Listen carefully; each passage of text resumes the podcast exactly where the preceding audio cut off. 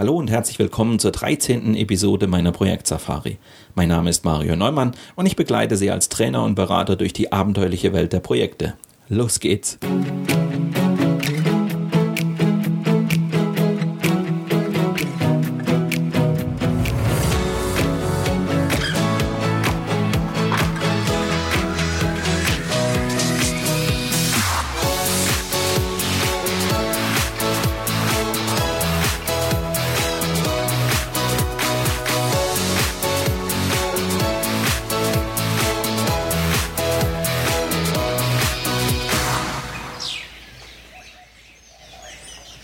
heutigen Sendung steigen wir ein in die vierte Etappe der Projekt Safari. Dabei lernen wir Daniel Schechtmann kennen. Er ist eigentlich kein Abenteurer wie Kolumbus, Amundsen oder John Krakauer. Er ist vielmehr Chemiker und von daher alles andere als ein Abenteurer. Er machte im Jahr 1982 eine Entdeckung, die ihn damals beinahe seinen Ruf als Wissenschaftler gekostet hätte. Die ganze Fachwelt stand zunächst gegen ihn. Fast 30 Jahre später, 2011, wurde er mit dem Nobelpreis für Chemie ausgezeichnet. Und die Jury zollte ihm großen Respekt. Und zwar nicht nur für seine Entdeckung, sondern auch für seinen Mut und seine Beharrlichkeit. Selbst wenn wir ein Projekt mit einem sensationellen Erfolg abschließen, kann dieser Erfolg wertlos sein, nämlich wenn das Ergebnis nicht akzeptiert wird oder gar auf Ablehnung stößt. Überzeugungsarbeit im Nachhinein ist, sofern sie überhaupt gelingt, mühsam und langwierig. Wie wir uns als Projektleiter Macht und Einfluss sichern, das erfahren Sie in der heutigen Sendung. Also bleiben Sie dran und lassen Sie sich inspirieren von der 13. Episode meiner Projekt-Safari.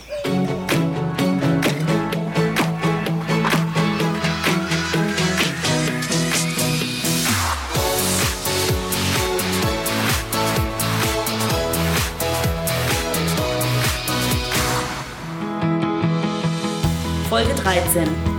Etappe 4 beginnt. Etappe 4. Das Umfeld gewinnen. Wie Sie Widerstände managen. Daniel Schechtman traute seinen Augen nicht. Der israelische Chemiker malte drei Fragezeichen auf seinen Notizblock. Die Kristallstrukturen, die er durch das Mikroskop betrachtete, waren in einer chaotischen Weise angeordnet, ganz gegen die herrschende Lehrmeinung. Und doch ließen die Ergebnisse nur einen Schluss zu. Die Muster dieses Kristalls widersprachen dem bekannten Ordnungsprinzip, wonach sich Strukturen von Kristallen stets in sich selbst wiederholen. Grundlegende Annahmen der Wissenschaft über den Aufbau von Feststoffen mussten falsch sein. Eine weitreichende Entdeckung, ein sensationeller Erfolg. Die Sache hatte jedoch einen Haken. Die Kollegen konnten oder wollten dieses Ergebnis nicht anerkennen. Die Fachwelt stand gegen Daniel Schechtman. Als er seine Arbeit zusammenfasste und zur Veröffentlichung bei einer Fachzeitschrift einreichte, kassierte er prompt eine Absage. Das war im Jahre 1982. Die Entdeckung hätte Daniel Schechtman damals beinahe seinen Ruf als Wissenschaftler gekostet. Go home, Daniel, das ist Blödsinn, soll ein etablierter Kollege zu ihm gesagt haben. Als Schechtman die Ergebnisse dem Leiter seiner Arbeitsgruppe vortrug, legte dieser ihm ein Lehrbuch der Kristallographie auf den Schreibtisch. Lesen Sie gefälligst, was hier drin steht. Doch Daniel Schechtman widersprach weiterhin, worauf sein Chef ihn aufforderte, das Forscherteam zu verlassen. Zu groß war die Angst, der unbequeme Wissenschaftler könnte mit seiner abwegigen Meinung die ganze Arbeitsgruppe blamieren. Fast 30 Jahre später, 2011, wurde dem inzwischen 78-jährigen Daniel Schechtman der Nobelpreis für Chemie verliehen. Für eben jene Entdeckung der sogenannten Quasikristalle. Nur mit großer Geschicktheit und hoher Datenqualität konnte er die Forscherwelt letztlich überzeugen. Heißt es in der Begründung der Jury. Selbst wenn wir ein Projekt mit einem sensationellen Erfolg abschließen, kann dieser Erfolg wertlos sein nämlich wenn das Ergebnis nicht akzeptiert wird oder gar auf Ablehnung stößt. Überzeugungsarbeit im Nachhinein ist, sofern sie überhaupt gelingt, mühsam und langwierig. In Etappe 4 machen wir uns deshalb mit dem Projektumfeld vertraut. Wir werden Skeptiker und Quertreiber identifizieren, Widerstände gegen das Projekt rechtzeitig erkennen und managen.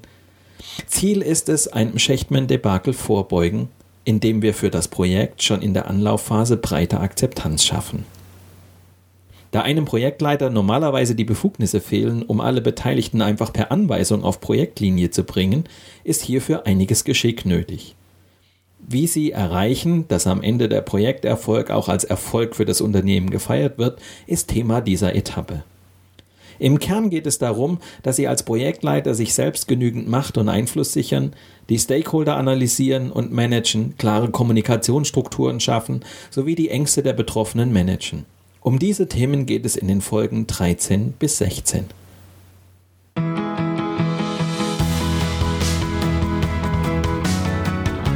Folge 13 Macht, der unsichtbare Helfer.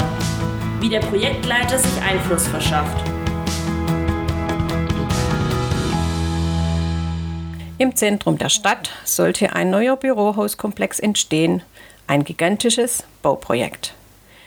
Die am Konsortium beteiligten Firmen hatten sich über ihren jeweiligen Part unterhalten und auch vereinbart, wer die Projektleitung übernehmen sollte. Dennoch misslang die Koordination. Termine konnten nicht gehalten werden. Immense Kosten entstanden. Was war geschehen? Der Projektleiter kam aus einem der fünf am Projekt beteiligten Unternehmen. Waren nun die Mitarbeiter eines bestimmten Gewerks anderer Meinung als der Projektleiter, holten sie sich kurzerhand Schützenhilfe aus der eigenen Firma, wandten sich also an ihrem Vorgesetzten, anstatt das Problem mit dem Projektleiter zu klären und dessen Entscheidung zu akzeptieren. Der Vorgesetzte dieser Firma fackelte dann nicht lange und regelte die Angelegenheit auf Chefebene, über den Kopf des Projektleiters hinweg. Dieses Vorgehen beschädigte die Autorität des Projektleiters. Der vermeintlich kleine Dienstweg, um wichtige Entscheidungen zu klären, degradierte ihn zum zahnlosen Tiger, der mal vom eigenen Vorgesetzten, mal vom Linienmanager einer beteiligten Firma Druck bekam. Das blieb auch den Teammitgliedern nicht verborgen. Während der Einfluss des Projektleiters bröckelte, kam es innerhalb des Teams immer häufiger zu Machtkämpfen. Baumängel, Terminverzug und explodierende Kosten waren die Folge. Nur das Eingreifen des Top-Managements, das den Linienmanagern die Einmischung ins Projekt untersagte, konnte das Projekt schließlich noch retten. Der Fall weist auf einen besonders heiklen Punkt hin. Im Unterschied zu einem Linienvorgesetzten verfügt der Projektleiter in der Regel über keine disziplinarische Macht, um seine Mitarbeiter zu führen. Aus dem Blickwinkel eines Mitarbeiters ist deshalb nicht immer klar, wer der Boss ist. Der disziplinarische Vorgesetzte oder der Projektleiter. Kritisch wird die Situation, wenn sich, wie im Falle des Bürohauses, die Linienmanager in das Projekt einmischen. Im Zweifel wird ein Mitarbeiter dann seinem Linienvorgesetzten folgen. Der Projektleiter hat das Nachsehen. Als Projektleiter stehen Sie vor der Herausforderung, Ihre Mitarbeiter zu führen, auch wenn Sie nicht deren direkter Vorgesetzter sind, also über keine disziplinarischen Befugnisse verfügen. Spätestens in kritischen Situationen, wenn die ersten ernsthaften Meinungsverschiedenheiten auftreten, benötigen sie jedoch ein Mindestmaß an Autorität, um ihre Vorstellungen durchsetzen und das Projekt voranbringen zu können. Macht lässt sich organisieren.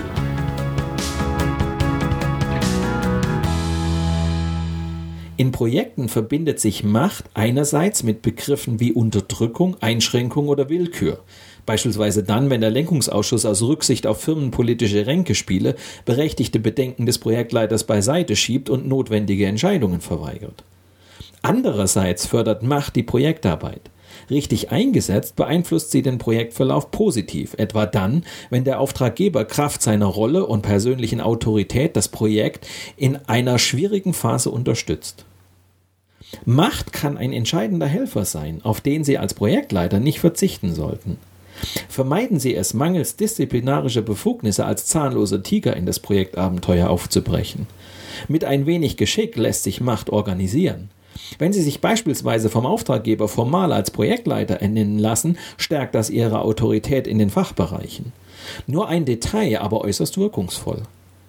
Für einen Projektleiter gibt es verschiedene Wege, sich Macht und Einfluss zu verschaffen. Wir wollen diese Möglichkeiten im Folgenden anhand verschiedener Machtquellen systematisieren und herausstellen. In Anlehnung an ein Modell der US-amerikanischen Sozialpsychologen John French und Bertram Raven lassen sich Belohnungsmacht, Zwangsmacht, legitime Macht, Identifikationsmacht und Expertenmacht unterscheiden. Darüber hinaus lässt sich auch ein Informationsvorsprung durchaus als eine Form von Macht interpretieren. Variante 1. Belohnungsmacht.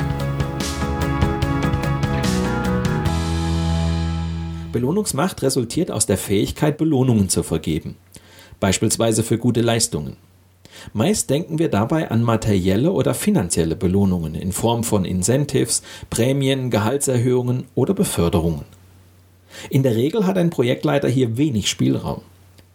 Aber warum sollte er es nicht doch einmal versuchen und mit dem Auftraggeber über die Möglichkeit einer Erfolgsprämie für sein Projektteam verhandeln? Es gibt noch andere Möglichkeiten, die Teammitglieder zu belohnen. Zum Beispiel kann ein Projektleiter ihnen interessante Aufgaben geben, sie kollegial unterstützen oder ihren Verantwortungsbereich vergrößern. Neben Aufmerksamkeit, Lob und Zuwendung bietet auch das Arbeitsumfeld Gestaltungsmöglichkeiten, die das Team als Belohnung empfinden kann. Eine besondere Chance liegt darin, dass sich ein Projekt außerhalb der Linienorganisation bewegt, sich also ein Stück weit aus dem Unternehmenskontext herauslöst. Ein Projektleiter kann mit seinem Team wie auf einer Insel agieren und eine Projektkultur schaffen, die sich deutlich von der Unternehmenskultur unterscheidet. Er kann, überspitzt formuliert, Basisdemokratie einführen, während sonst im Unternehmen hierarchische Strukturen herrschen. Für gute Mitarbeiter kann das sehr attraktiv sein. Variante 2. Zwangsmacht. Das Gegenteil der Belohnungsmacht ist die Fähigkeit, einen Mitarbeiter zu bestrafen. Die Zwangsmacht versetzt den Projektleiter in die Lage, Sanktionen zu veranlassen. Der Mitarbeiter erhält zum Beispiel eine unangenehme Aufgabe, wird abgemahnt, versetzt oder entlassen. Mitunter fällt es schwer, zwischen den beiden Machttypen zu unterscheiden. Ist der Entzug einer Belohnung tatsächlich schon eine Bestrafung? Oder umgekehrt, ist die Aufhebung einer Bestrafung bereits eine Belohnung? Auch wenn die Frage philosophisch anmutet, ist sie für die Praxis doch relevant. Es macht einen Unterschied, wie der Mitarbeiter eine solche Maßnahme empfindet. Sieht er sie als Belohnung, steigt der Projektleiter im Ansehen des Mitarbeiters. Erkennt er darin eine Bestrafung, drückt es die Stimmung und kann sogar Widerstand provozieren. Bei der Zwangsmacht geht es im Kern darum, dass Sie als Projektleiter in der Lage sind, einem Mitarbeiter zu drohen und die angedrohten Konsequenzen notfalls auch durchzusetzen. Eine ebenso einfache wie wirkungsvolle Maßnahme zu ihrer Erlangung liegt darin, dass sie sich offiziell zum Projektleiter ernennen lassen. Es genügt eine E-Mail an alle Beteiligten, in der Ihr Auftraggeber das Projekt ankündigt und in etwa Folgendes hinzufügt. Herr X wurde von mir zum Projektleiter bestimmt. Ich gehe davon aus, dass Sie ihn bestmöglich unterstützen und jeder von dem Projekt betroffene Fachbereich eng mit ihm zusammenarbeitet. Um das Gelingen des Projektes sicherzustellen, werde ich mich regelmäßig mit ihm abstimmen. Auf diese Weise überträgt der Auftraggeber seine Bestrafungsmacht ein Stück weit auf den Projektleiter. Formal verfügt dieser zwar nach wie vor über keine disziplinarischen Befugnisse. Jeder weiß jedoch, dass der Auftraggeber hinter dem Projektleiter steht und die beiden sich austauschen. Damit ist auch jedem klar, dass der Projektleiter beim Auftraggeber jederzeit einen Verweis oder eine Abmahnung bewirken kann. Doch nicht nur vom Auftraggeber können sie sich für ihr Projekt Zwangsmacht ausleihen, sondern auch von den Vorgesetzten der einzelnen Teammitglieder. Dies funktioniert wie folgt. Zu Beginn des Projekts treffen Sie sich mit dem Vorgesetzten eines Teammitglieds und vereinbaren, dass Sie ihn regelmäßig über die Projektleistungen des Mitarbeiters unterrichten werden. Weiter vereinbaren Sie, dass der Vorgesetzte die Projektleistungen des Mitarbeiters in die Mitarbeiterbeurteilung eingehen lässt. Vielleicht lassen Sie sich sogar das Recht einräumen, beim Mitarbeitergespräch anwesend zu sein.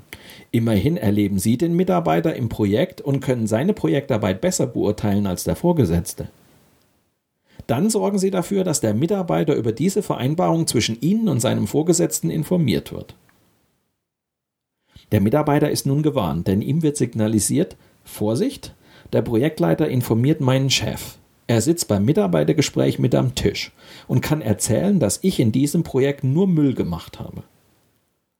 Der Mitarbeiter weiß, dass der Projektleiter Einfluss auf Karriere, Beförderungschancen und Gehaltserhöhungen nehmen kann. Er wird sich deshalb ins Zeug legen und den Anweisungen des Projektleiters Folge leisten. Ziel ist es nicht, die Zwangs- und Bestrafungsmacht tatsächlich zu nutzen. Wenn Sie diese letzte Karte ziehen müssen, dürfte im Projekt schon vieles schiefgelaufen sein. Gut ist jedoch, sie zu haben. Entscheidend ist das Wissen der Projektmitarbeiter um die Macht des Projektleiters. Variante 3. Legitime Macht. Legitime Macht resultiert aus den Vereinbarungen, die in einer Organisation gelten. In jedem Unternehmen existieren Regeln, die festlegen, wer sich wem unterzuordnen hat. In der Linienorganisation sind diese Regeln selbstverständlich und von allen akzeptiert. Da gibt es den Vorgesetzten, der seine Mitarbeiter disziplinarisch führt und damit über legitime Macht verfügt. Weniger eindeutig sind die Regeln bei Projekten. In vielen Unternehmen ist der Projektleiter gleicher unter gleichen und verfügt somit über keine legitime Macht. Das muss nicht so sein. Ein Unternehmen kann auch festlegen, dass die Mitglieder eines Projektteams den Weisungen des Projektleiters Folge zu leisten haben. Damit stattet es den Projektleiter mit legitimer Macht aus. Sind in einem Unternehmen Aufgaben, Befugnisse und Verantwortlichkeiten bei Projekten in einem Regelwerk klar definiert, weiß jeder Teammitarbeiter, der Projektleiter trägt die Verantwortung. Er hat auch die Befugnis, bestimmte Entscheidungen zu treffen. Und ich habe mich ihm unterzuordnen. Ein solches Regelwerk lässt sich relativ leicht schaffen, ist jedoch noch immer die Ausnahme. In den meisten Unternehmen werden Projekte so organisiert, dass die Position des Projektleiters keine legitime Macht vorsieht. Fällt auch Ihr Unternehmen in diese Kategorie? In diesem Fall können Sie, ähnlich wie schon bei der Zwangsmacht, zur Selbsthilfe greifen. Auch legitime Macht lässt sich organisieren. Dies geschieht dadurch, dass Sie im Rahmen Ihres Teams Vereinbarungen treffen. Auf diese Weise können sie sich selbst, aber auch einzelne Teammitglieder mit legitimer Macht ausstatten. Eine solche Vereinbarung kann zum Beispiel vorsehen, dass der Technikexperte im Team Entscheidungen stoppen darf, wenn er eine technische Fehlentwicklung befürchtet.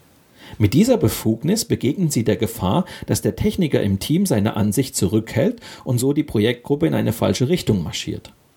Überlegen Sie also, mit welchen Vereinbarungen Sie legitime Macht schaffen und innerhalb des Teams verteilen wollen. Was entscheiden Sie selbst als Projektleiter? Was sollen andere Teammitglieder, bestimmte Fachexperten, der Lösungsarchitekt, gegebenenfalls die Teilprojektleiter entscheiden? Indem Sie Entscheidungsbefugnisse und Regeln festlegen, schaffen Sie eine Struktur, die Ihnen und den Teammitgliedern legitime Macht verleiht. Variante 4. Identifikationsmacht.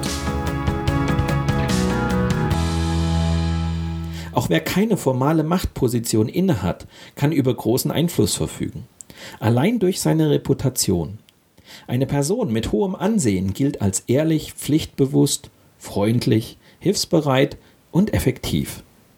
Zu ihr hat man Vertrauen. Mit ihr identifiziert man sich. Aus dieser besonderen Form der Verbundenheit resultiert eine weitere Variante der Macht, die ein Projektleiter für sich nutzen kann, die Identifikationsmacht. Je stärker sich die Mitarbeiter mit dem Projektleiter identifizieren, desto größer ist ihre Bereitschaft, sein Verhalten gut zu finden und seine Anweisungen und Entscheidungen zu akzeptieren. Identifikationsmacht liegt in der Person selbst, in ihrem Charakter begründet. Sie lässt sich als eine Art natürliche Autorität beschreiben, die der Projektleiter als Führungskraft mitbringt. Zu ihr gehören Eigenschaften wie Ausstrahlung und Charisma, Authentizität und Souveränität. Damit ist auch klar, dass sich Identifikationsmacht nur langfristig entwickelt. Überlegen Sie, wie Sie Kraft Ihrer natürlichen Autorität überzeugen können. Wie gestalten Sie Ihr Auftreten, damit das Team Ihnen freiwillig folgt? Beachten Sie auch, dass Sie eine Vorbildfunktion einnehmen und die Erwartungen dementsprechend hoch sind. Ein Fehler im Auftritt ist dann wie ein Kratzer, der sich nicht so einfach wieder entfernen lässt. Wenn Sie zum Beispiel bei einer Teamsitzung komplett ausrasten, werden Sie es schwer haben, Ihre frühere Akzeptanz wiederzuerlangen. Variante 5.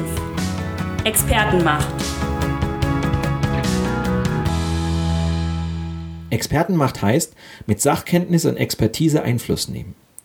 Im Unterschied zu den anderen Machtbasen ist die Expertenmacht hochspezifisch und auf den Bereich beschränkt, auf dem der Experte erfahren und qualifiziert ist. Hat nun ein Projektleiter auf einem Gebiet sehr viel Wissen, kann er hieraus Macht und Einfluss gewinnen. Die Teammitarbeiter akzeptieren ihn, weil er auf diesem Gebiet über besondere Erfahrungen und Fähigkeiten verfügt. Sie vertrauen darauf, dass er das Richtige tut und folgen ihm deshalb auch. Ein Projektleiter kann auf unterschiedlichen Feldern Experte sein. Im Idealfall bezieht sich sein Know-how auf das Projektmanagement selbst, das heißt, er gilt als Profi im Abwickeln von Projekten.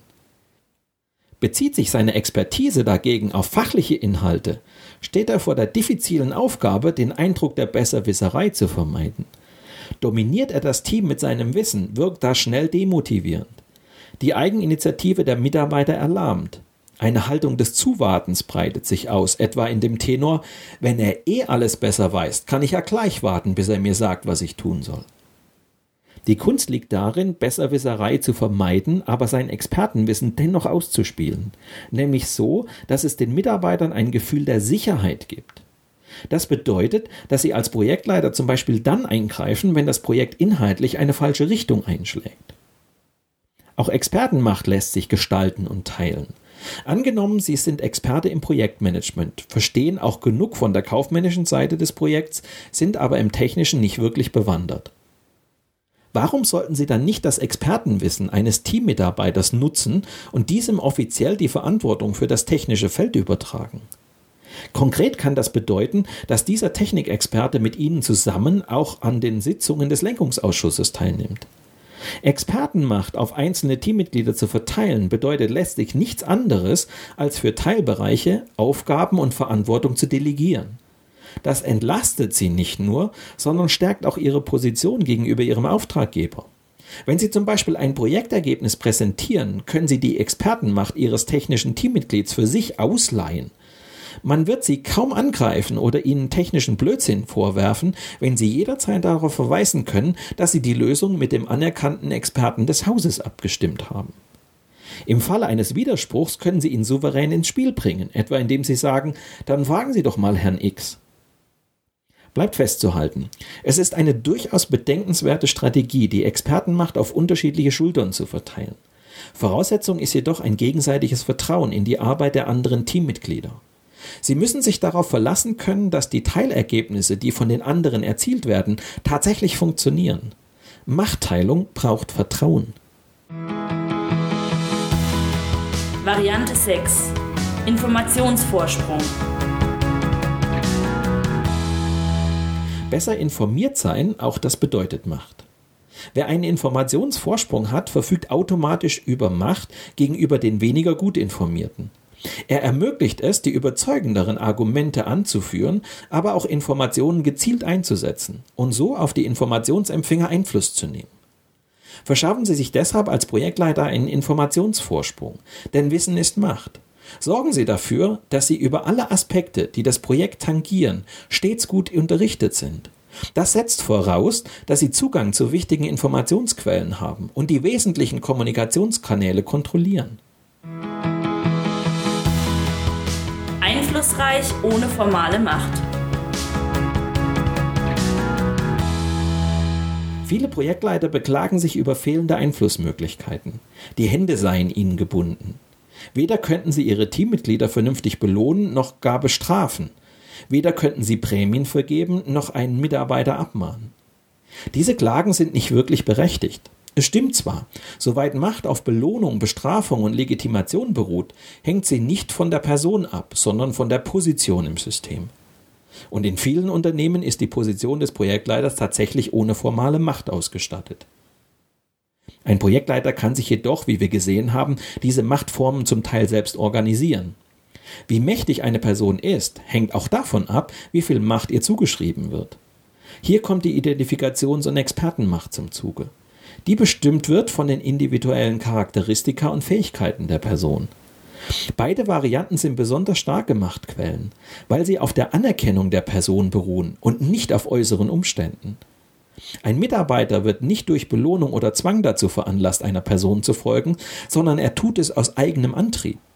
Er selbst entscheidet, ob er sie so attraktiv findet, dass er ihr aus eigenem Willen heraus folgt. Mehr noch als ein mit formaler Macht ausgestatteter Linienmanager ist ein Projektleiter auf eine solch persönliche Machtbasis angewiesen. Im Idealfall verfügt er über ein hohes Maß an Identifikationsmacht. Denn wenn sich das Team mit seiner Person identifiziert, hat er es sehr einfach, Einfluss auszuüben. Dahin zu kommen ist für jede Führungskraft jedoch ein längerer Prozess, der mit viel Ausstrahlung und Charisma zu tun hat. Oft bleibt deshalb die Möglichkeit der Expertenmacht. Wer Projektleiter wird, sollte auf mindestens einem Gebiet so fit sein, dass ihm keiner dreinreden kann. Ein völliger Newcomer ohne jedes Expertenwissen hat es schwer, im Team die notwendige Akzeptanz zu finden. Man merkt ihm an, dass er als Projektleiter unsicher ist und die Methodik des Projektmanagements nicht beherrscht. Gleichzeitig kann er technisch nicht mithalten und hat deshalb immer Leute um sich, die es inhaltlich besser wissen. Ist er zudem noch in kaufmännischen Fragen unerfahren, fehlt ihm schlicht die Basis zum Projektleiter. Allein mit den drei formalen Machtformen Belohnungs-, Zwangs- und Legitimationsmacht zu agieren, dürfte unter diesen Umständen kaum ausreichen.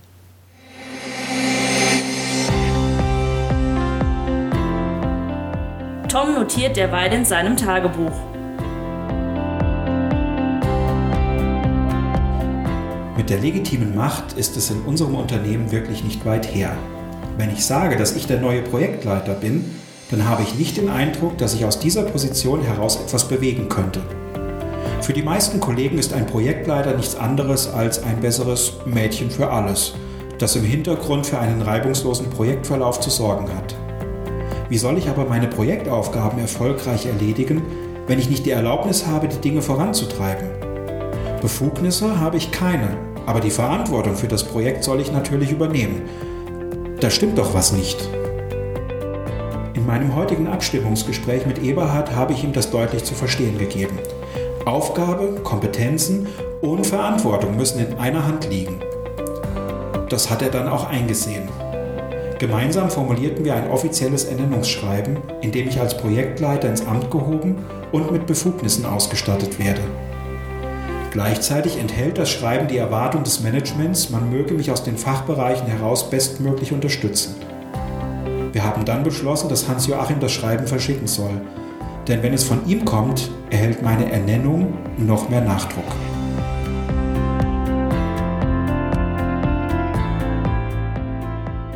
was ich mich für künftige Projekte frage. Könnten wir legitime Macht nicht standardmäßig in die Projektorganisation mit einbeziehen? Am Ende des Projekts werde ich anregen, dass wir die Aufgaben, Kompetenzen und Verantwortungen der verschiedenen Rollen im Projekt aufschreiben und festlegen. Dann kämpft nicht jeder Projektleiter jedes Mal neu mit den gleichen Schwierigkeiten und Akzeptanzproblemen.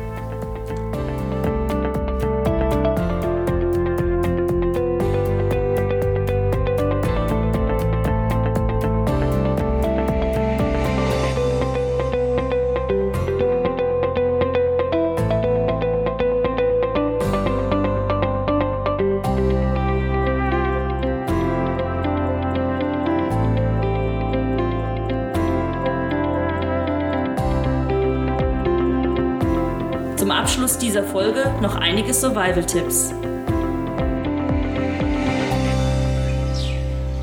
Ein Projektleiter hat von Haus aus keine Weisungsbefugnis gegenüber seinen Projektmitarbeitern. Er läuft deshalb Gefahr, bei Machtkämpfen als zahnloser Tiger dazustehen. Verschaffen Sie sich Möglichkeiten, Ihre Mitarbeiter durch Belohnung für gute Leistungen zu motivieren. Stellen Sie zum Beispiel ein motivierendes Umfeld in Aussicht. Oder handeln Sie bei Ihrem Auftraggeber die Möglichkeit aus, eine Teamprämie zu vergeben? Verschaffen Sie sich Bestrafungsmacht, indem Sie sich für alle sichtbar mit dem Auftraggeber und den Vorgesetzten der Teammitglieder verbünden. Die Mitarbeiter wissen dann, Fehlverhalten im Projekt hat Konsequenzen, weil der Chef es erfährt. Organisieren Sie legitime Macht, indem Sie im Team Regeln vereinbaren und Entscheidungsbefugnisse festlegen. Führen Sie Kraft Ihrer persönlichen Autorität. Bauen Sie Identifikationsmacht auf, indem Sie dafür sorgen, dass die Teammitglieder Sie schätzen und sich mit Ihnen verbunden fühlen. Nutzen Sie einen Wissens-, Fähigkeits- oder Erfahrungsvorsprung, um Expertenmacht aufzubauen. Je größer Ihre Expertise ist, desto mehr vertrauen Ihnen die Mitarbeiter und desto größer ist Ihr Einfluss. Achten Sie auf einen Informationsvorsprung. Wissen ist Macht. Diese und viele weitere Survival-Tipps können Sie auch in meiner Projekt-Safari-App nachlesen.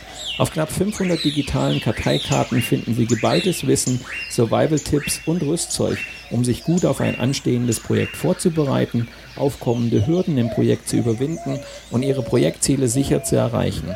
Sie erhalten die App für Ihr Tablet kostenlos bei iTunes und im Google Play Store. Weitere Informationen zu mir und meiner vielfältigen Arbeit als Trainer und Berater finden Sie auf meiner Internetseite unter www.projektsafari.de. Und wenn Sie Anregungen oder Fragen haben oder einfach nur mit mir ins Gespräch kommen wollen, dann rufen Sie mich an oder schicken Sie mir eine E-Mail. Die Kontaktdaten finden Sie auf meiner Internetseite. Eigentlich brauchen wir nicht die nächste Sendung, um zu wissen, dass es in Projekten fast immer Spielverderber gibt. Besonders großes Unheil können sie anrichten, wenn man sie zu spät erkennt und ihnen nicht rechtzeitig den Wind aus den Segeln nimmt. Meist denkt man dabei jedoch an Teammitglieder. Wir aber richten dagegen in der kommenden Sendung den Blick auf die Personen und Personengruppen außerhalb des Projektteams. Mit diesem Ausblick endet die 13. Episode meiner Projektsafari.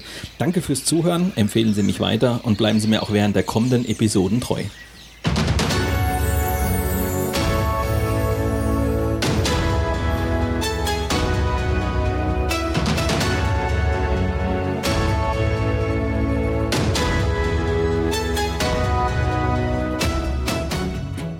Projektsafari gibt es immer dann, wenn Sie wollen. Zum Frühstück, im Auto auf dem Weg zur Arbeit oder abends auf der Couch. Nur zum Einschlafen ist die Projektsafari nicht zu empfehlen. Viel zu informativ. Wenn Sie das alles noch einmal in Ruhe nachlesen möchten, dann empfehlen wir Ihnen das gleichnamige Buch aus dem Campus Verlag. Weitere Folgen dieses Hörbuchs finden Sie in unserem Blog unter projektsafari.de, bei iTunes oder in einigen anderen Podcast-Plattformen. Und neue Episoden gibt es jeden Freitag.